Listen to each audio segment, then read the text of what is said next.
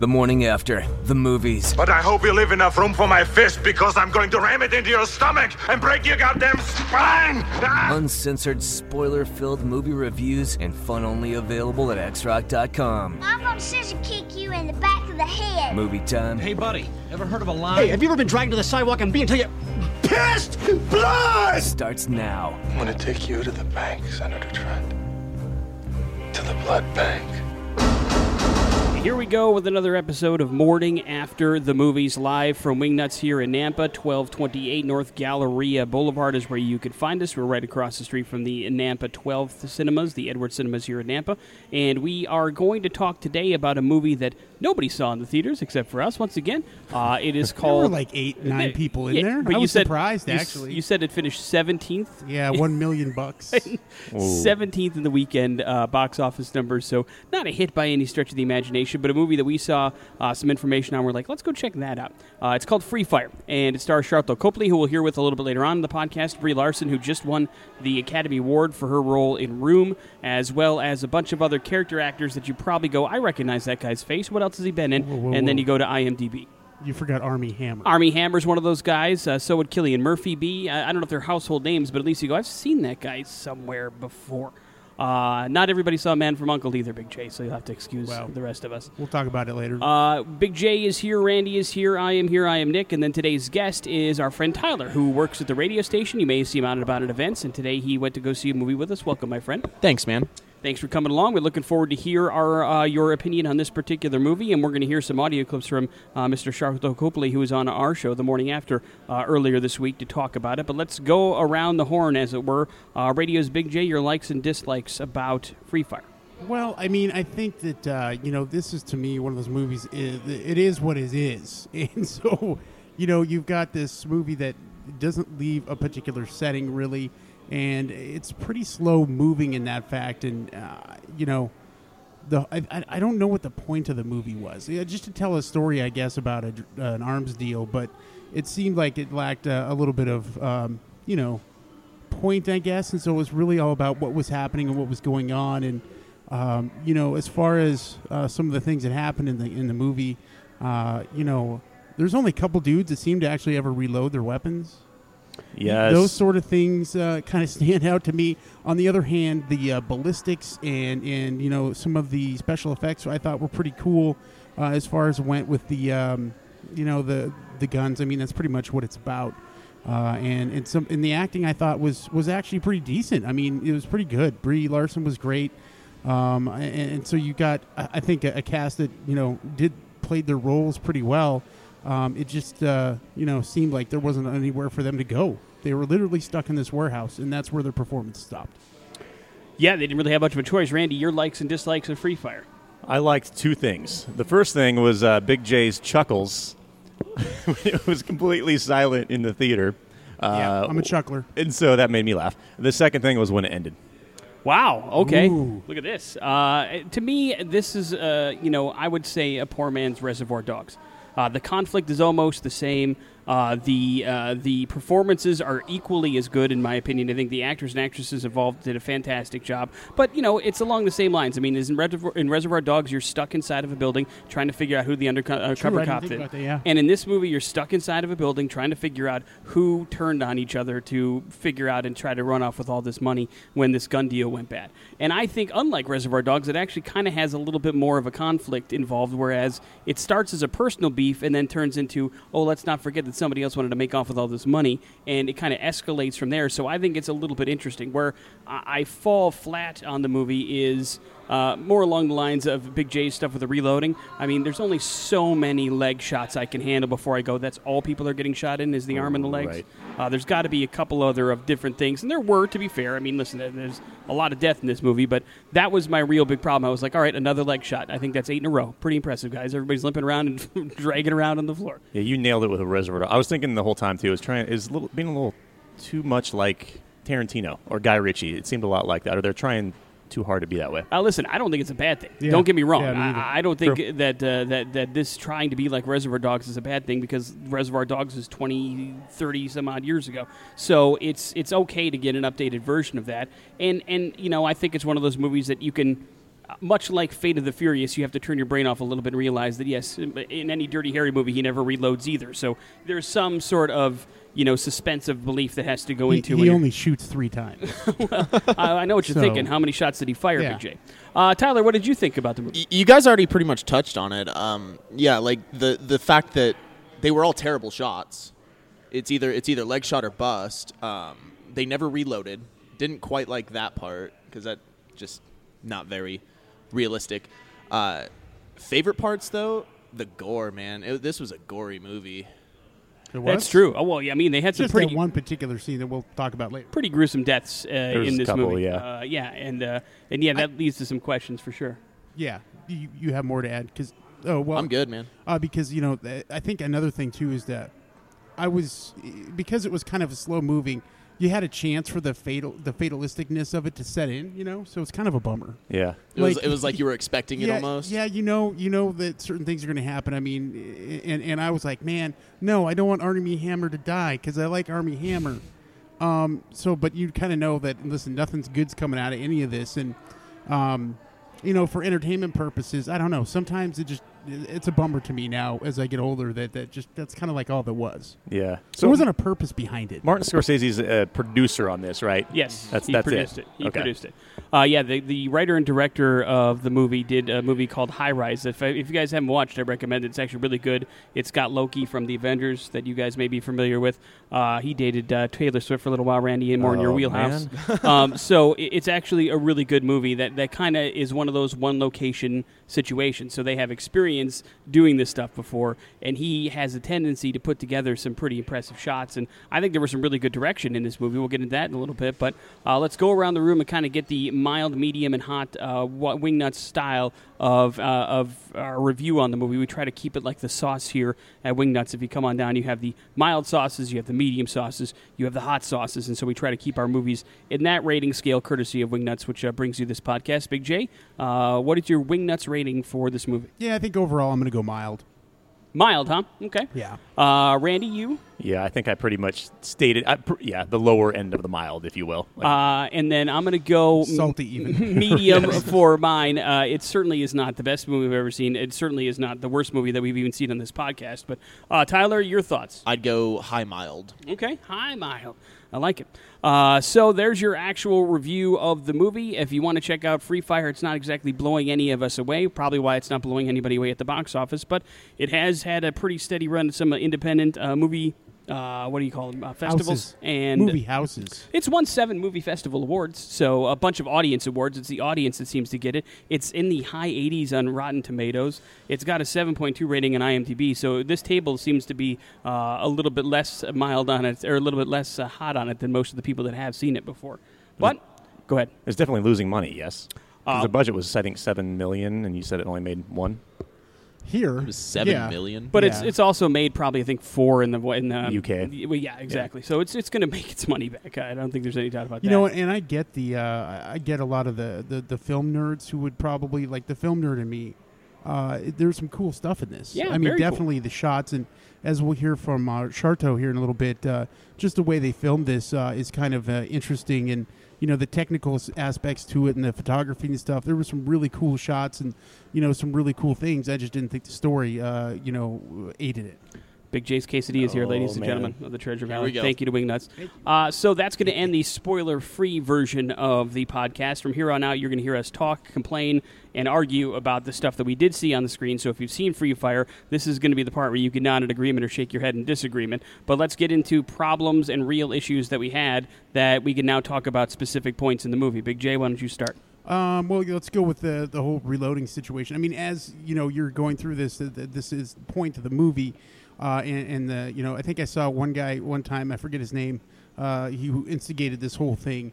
Um, he reloaded his revolver once, but with one bullet. Yeah, Ar- Armie Hammer, Uh, I remember reloading probably three or four times. Yeah, Uh, yeah, he did. But then, and then the other guy who also was a problem, Jimmy. Was it Jimmy? uh, there was Stevie. Steve, Steve-O, Stevie. He he probably reloaded the most. He seemed to have the most ammo, which is interesting because Yeah. he didn't have. He started out really having a gun. I don't remember Chris or Frank ever reloading in the whole movie. They're the Irish, the two Irish guys. I don't remember that. Chris reloaded once. He, He had did? a he had a revolver. Okay. Yeah.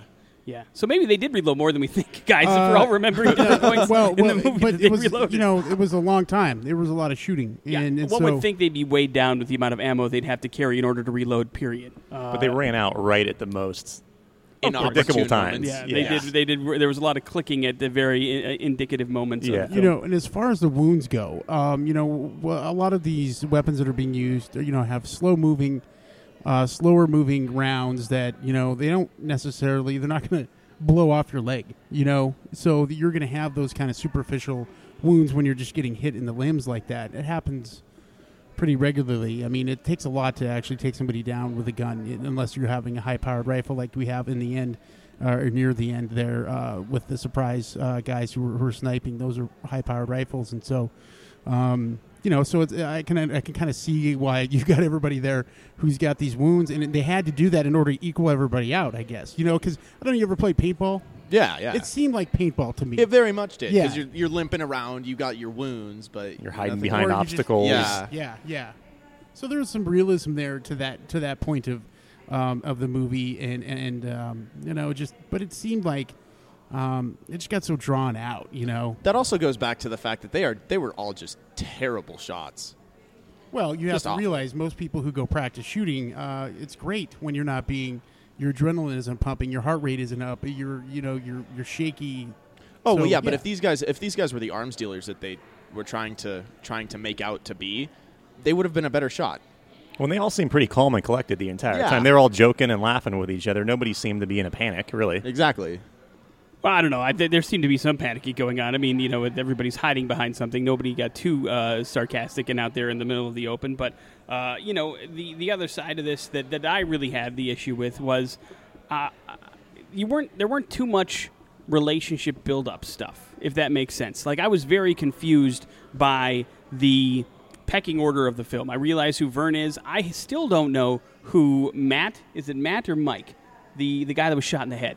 Oh, uh, Martin. Martin. Okay, there you go. I still don't know what his because it seemed to me like Vern and Armie Hammer's character were the guys in charge of the arm deal. I'm still not 100 percent certain what Martin was there for, other than I know that he was teaming up with uh, with Justine. That I get, but I'm trying to figure out number one why he was there, what role he plays in this, and number two. Did just getting shot in the head turn him into a crazy guy once he re- got reconscious? Because that whole thing where he breaks out and just starts shooting everybody was really weird to me. It seemed like Yeah. really out of place. You ever been shot in the head? No, I've never been shot in the leg either, though. So I don't know. I mean, uh, you know, I, I can't put myself in that situation. I realize you'd probably get drawn around, but I'm, I'm trying to figure out what I'm supposed to think about that. Well, look, I, I think I think his character is the the kind of yin to Vernon's yang almost because in the beginning when they first show up, they're Justine's explaining how Vern was like a childhood uh, genius, yeah. and he's now an asshole. Right, I get that, but uh, but isn't that what Armie Hammer guys kind of was? Because he's involved on that side of the deal as well. Clearly, he's part of the Vern team. Because he right. Right. away when the when the crap starts hitting the fan, he's right next to Vern, helping him out and doing all that kind of stuff. So I was just just trying to figure out what his role in this whole thing was. And on top of that, they didn't do a very good job explaining that, that Armie Hammer and Vern were in this together either. They just kind of Yeah. pick sides, and that's how it all shook out. You don't really care about anybody when they die either. It's, there's no, like you said, no build up. My biggest uh, issue was the fact that it's all in the same place. It's, it's like Phone Booth. Have you guys seen the movie Phone Booth where they don't leave Yeah, the great. one spot? That It's movie's great great. movie. Yeah. So is Reservoir Dogs. I've got no problem with the location of the movie, and uh, so was Belko Experiment. It was in one place too, but I, I'm okay with all that. I, the, but I don't know why that bothers you so much. It just does because it was all the scene was all right there. The one question, the biggest question I have is how did the the, the uh, rain come on or the sprinklers come on? fire. Was it The the- fire. Randy, did you fall asleep during Yeah, the huge oh, that's fire? probably where he fell asleep.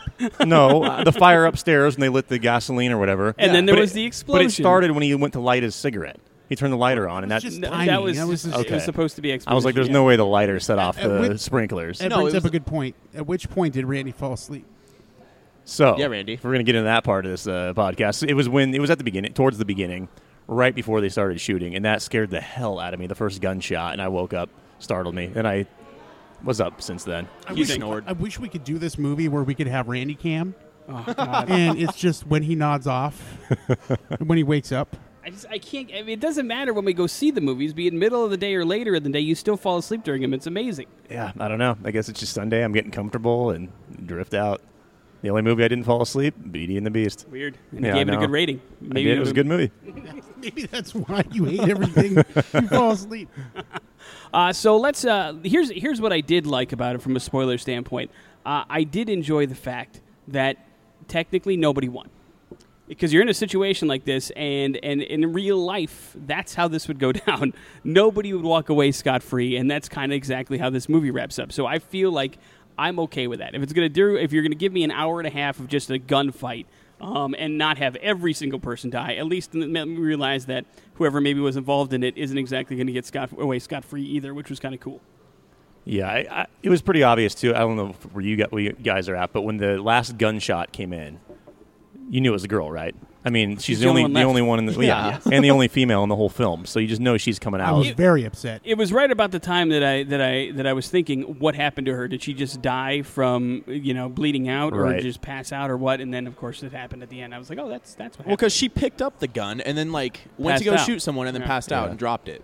And you're right about the gruesome fact too. So when that, that tire, when that, that van rolls over that guy's head, It was oh, like man, a scene in uh, Deadpool when he's killing him with the Zamboni. there you go. that was intense. Yeah, but for a while there, I kind of thought that he was going to be the last guy standing. So that's why I don't give the predictability Which so I much would to have, this movie. but I, I would have hated. well, of course, yeah, you can't let the Yeah. pedophile get a, win the By the win way, the can, day. we, can I can I ask a couple questions? What does bottled mean? He hit her over the head with a with a bottle. That's my guess because she said it was she was scarred and in the hospital. Okay, So it's my guess is she got he she got she he hit her over the head with a beer bottle and bottled her. Was that it? I think Yeah, yeah, a yes, couple questions. Uh, let's hear a little bit from Sharlto Copley, who was uh, the star of the movie. He actually uh, played Vern in Free Fire. He was on the morning after with myself and Big J earlier this week. And uh, the one thing that goes into him is if you watch Free Fire, you'll be very involved with a lot of the gunshots that happen. Uh, it seems like in every scene there is some sort of gunfire. And, and Sharlto kind of went into some sort of explanation as to how many there were and, and an incident that happened on the set. What Ben does is, though, he, he shoots in very long takes. So he'll do, which is also unusual for action, so he'll do a minute and a half, two minute long take where there's maybe, you know, 30 or 40 gunfire, you know, gun hits going off. And all the gunshots in the film, the actual hits, are uh, done for real in camera. So it's little explosive devices in the walls and in the you know various things around the warehouse. So these guys will set live charges with 20 or 30 different explosions happening, and there's a whole choreography that you're doing. And you have to, I mean, the, probably the most dangerous. It's definitely, you know, if not the most dangerous film I've ever done. Certainly one of the one of the most, um, because your face would be right next to a wall, and as you move, the charger is going to go off. But the charger is live during the take, so if the SFX guy hits it at the wrong time, it explodes in your face. There's nothing they can really do for from a safety point of view for that. You know, everyone else on the set is wearing goggles, which is always disturbing. why is everyone else? Why is everyone else wearing goggles? and it's like, well, because something might hit their eye. You know, are you kidding me? I'm like an inch away from where the charge actually is. And on one take, we sort of, as they yelled action, uh, just just just on one particular time, about 20 or 30 charges all went off at the same time, and none of us had hit our marks yet, thank goodness, or moved across them, so no one got hurt. But there was probably about two hours of like resetting and you know a lot of discussion amongst everyone to make sure that that never happened again. but they had some technical technical radio problem with the with the frequency or something, and. Um, yeah, but but other than you know, and then uh, obviously getting set on fire, I, I got to do a stunt where I did my own burn, which was also I'd never done that before, and that was a little hair raising to to say the least. I can imagine. You know, and, and for the record, I, I loved his character in this movie. He was my favorite one. I mean, I loved Vern in it. I loved the badass that wasn't really as good at anything as he thought he was. Uh, I loved the fact that uh, I'm going to start using the uh, the phrase "watching Vern" in my vocabulary now because I think it's awesome. Yeah. And I also think that burn that he was talking about was pretty damn awesome as well. I mean, it looked pretty impressive. That was really him on fire, and then the practical effects afterwards, what he looked like, it made me wince. It was like, oh god, his poor yeah, hands. Yeah, His commentary through the entire thing was hilarious too, just between all the other characters. Yeah, it was good. It was good, and that's why I think I liked it a little bit more than you guys. Is I, I just I felt like uh, it was a little bit more fun, and I could I could have a good time with it. And uh, I did enjoy uh, the Armie Hammer character a lot. I enjoyed Vern a lot. I enjoyed Brie Larson a lot, and you know I thought Cillian Murphy did a fantastic job. So when I'm looking at the movie from a whole and going, I liked all of these different things about it. I guess I liked the movie a little bit too. I can tell you this: if I watch the movie again, I will like it more. Why is that? Uh, I, I think because I had a different ex, kind of ex. Why? What do you? What's the No, problem? just No, go ahead. no, finish. Because I have sauce on my face. No, Okay. no. Does he? Uh, because uh, I had a certain expectation, um, you know, and, and going through it, you know, uh, with some of these elements and things, uh, I would probably spend more time appreciating some of the stuff that was really cool in it. Uh, you know, the sound effects, the shots, uh, and some of that other ancillary stuff that you're talking about. Yeah, I think this is a movie that like 20 year old me would fall in love with. First watch, it would be like, oh, it's just like Reservoir Dogs, but it's cooler because all of this kind of stuff. And so I think that uh, given probably another, I'd watch it again. I would, and I'd, I'd like to kind of see some stuff that I missed and some hints and stuff like that and how things worked. Because you know they did some foreshadowing during the course of the movie that I that I picked up there at the end. I was like, oh, her face reaction to that particular question made a lot of sense when this happened. So uh, overall, I think most of the table thinks Free Fire is a bit of a pass. Is there anything on Sharlto's end that we, you want to play before we uh, we move on? Um, nah. All right. Well, here, uh, I his uh, I loved his, you know, it's a set in the '70s, so we got a big piece of John Denver in there, which uh, which was was, pretty funny with the eight track. Yeah, the eight track, and uh, and so you know his mustache was pretty epic. Dude, that's completely real, man. My uh, th- this is like one of the one of the rare chances I've had to like use use my body hair in a movie. In, in day in a day in a day and age where you know actors are all trimming their chest hairs really nicely and trimming their arm hairs, and um, you know to to go back to some sort of unabashed sort of just 70s male hairy machoism was was a lot of fun and a good laugh. So there's your Free Fire podcast. Coming up next week on Morning After the Movies from Wingnuts, we are going to change it up a little bit. We've seen a lot of action films over the course of this podcast, uh, and uh, we're going to see the very first honest to goodness drama film. There's going to be a little bit of a thriller element in it, I feel, but it's called The Circle, and it's got Yes. one Thomas Hanks, and it's got uh, a crush of a lot of people at this table. Not me, but a lot of people find Emma Watson very attractive at this table. Raising my hand. Oh man. Oh Feels yeah, good. Maybe see there you go, three out of four. Love Emma Watson, so we'll second see. Emma Watson movie. That's exactly Yeah. right. I think Randy's crush may keep him awake. We'll That's see. That's the only one I didn't fall asleep for, so We will I'll make see. it a goal. So tune in next week for another morning after the movies brought to you by the good people here at Wingnuts. Oh, Come visit them. They got their grand reopening coming up a little bit later on. Big J's eating it now. Twenty-eight. And spilled it on his Star Wars Yeah, shirt. A little bit of a, there you go, buddy.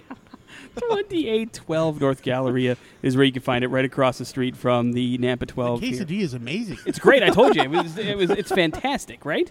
Yeah, I mean, you know, I, I had a quesadilla somewhere not that long ago, and I swear to God, it was like canned chicken. ooh, This is like the real deal. yeah. Oh, absolutely. It's real chicken. So come on out to Wingnuts, check them out. We appreciate their love for this podcast. We will see you next week for the Circle here on Morning After the Movies. Thanks, Ty, for coming along for the ride too. Thank you. Oh, my God, dude. The entire thing of hot sauce on Big J's shirt.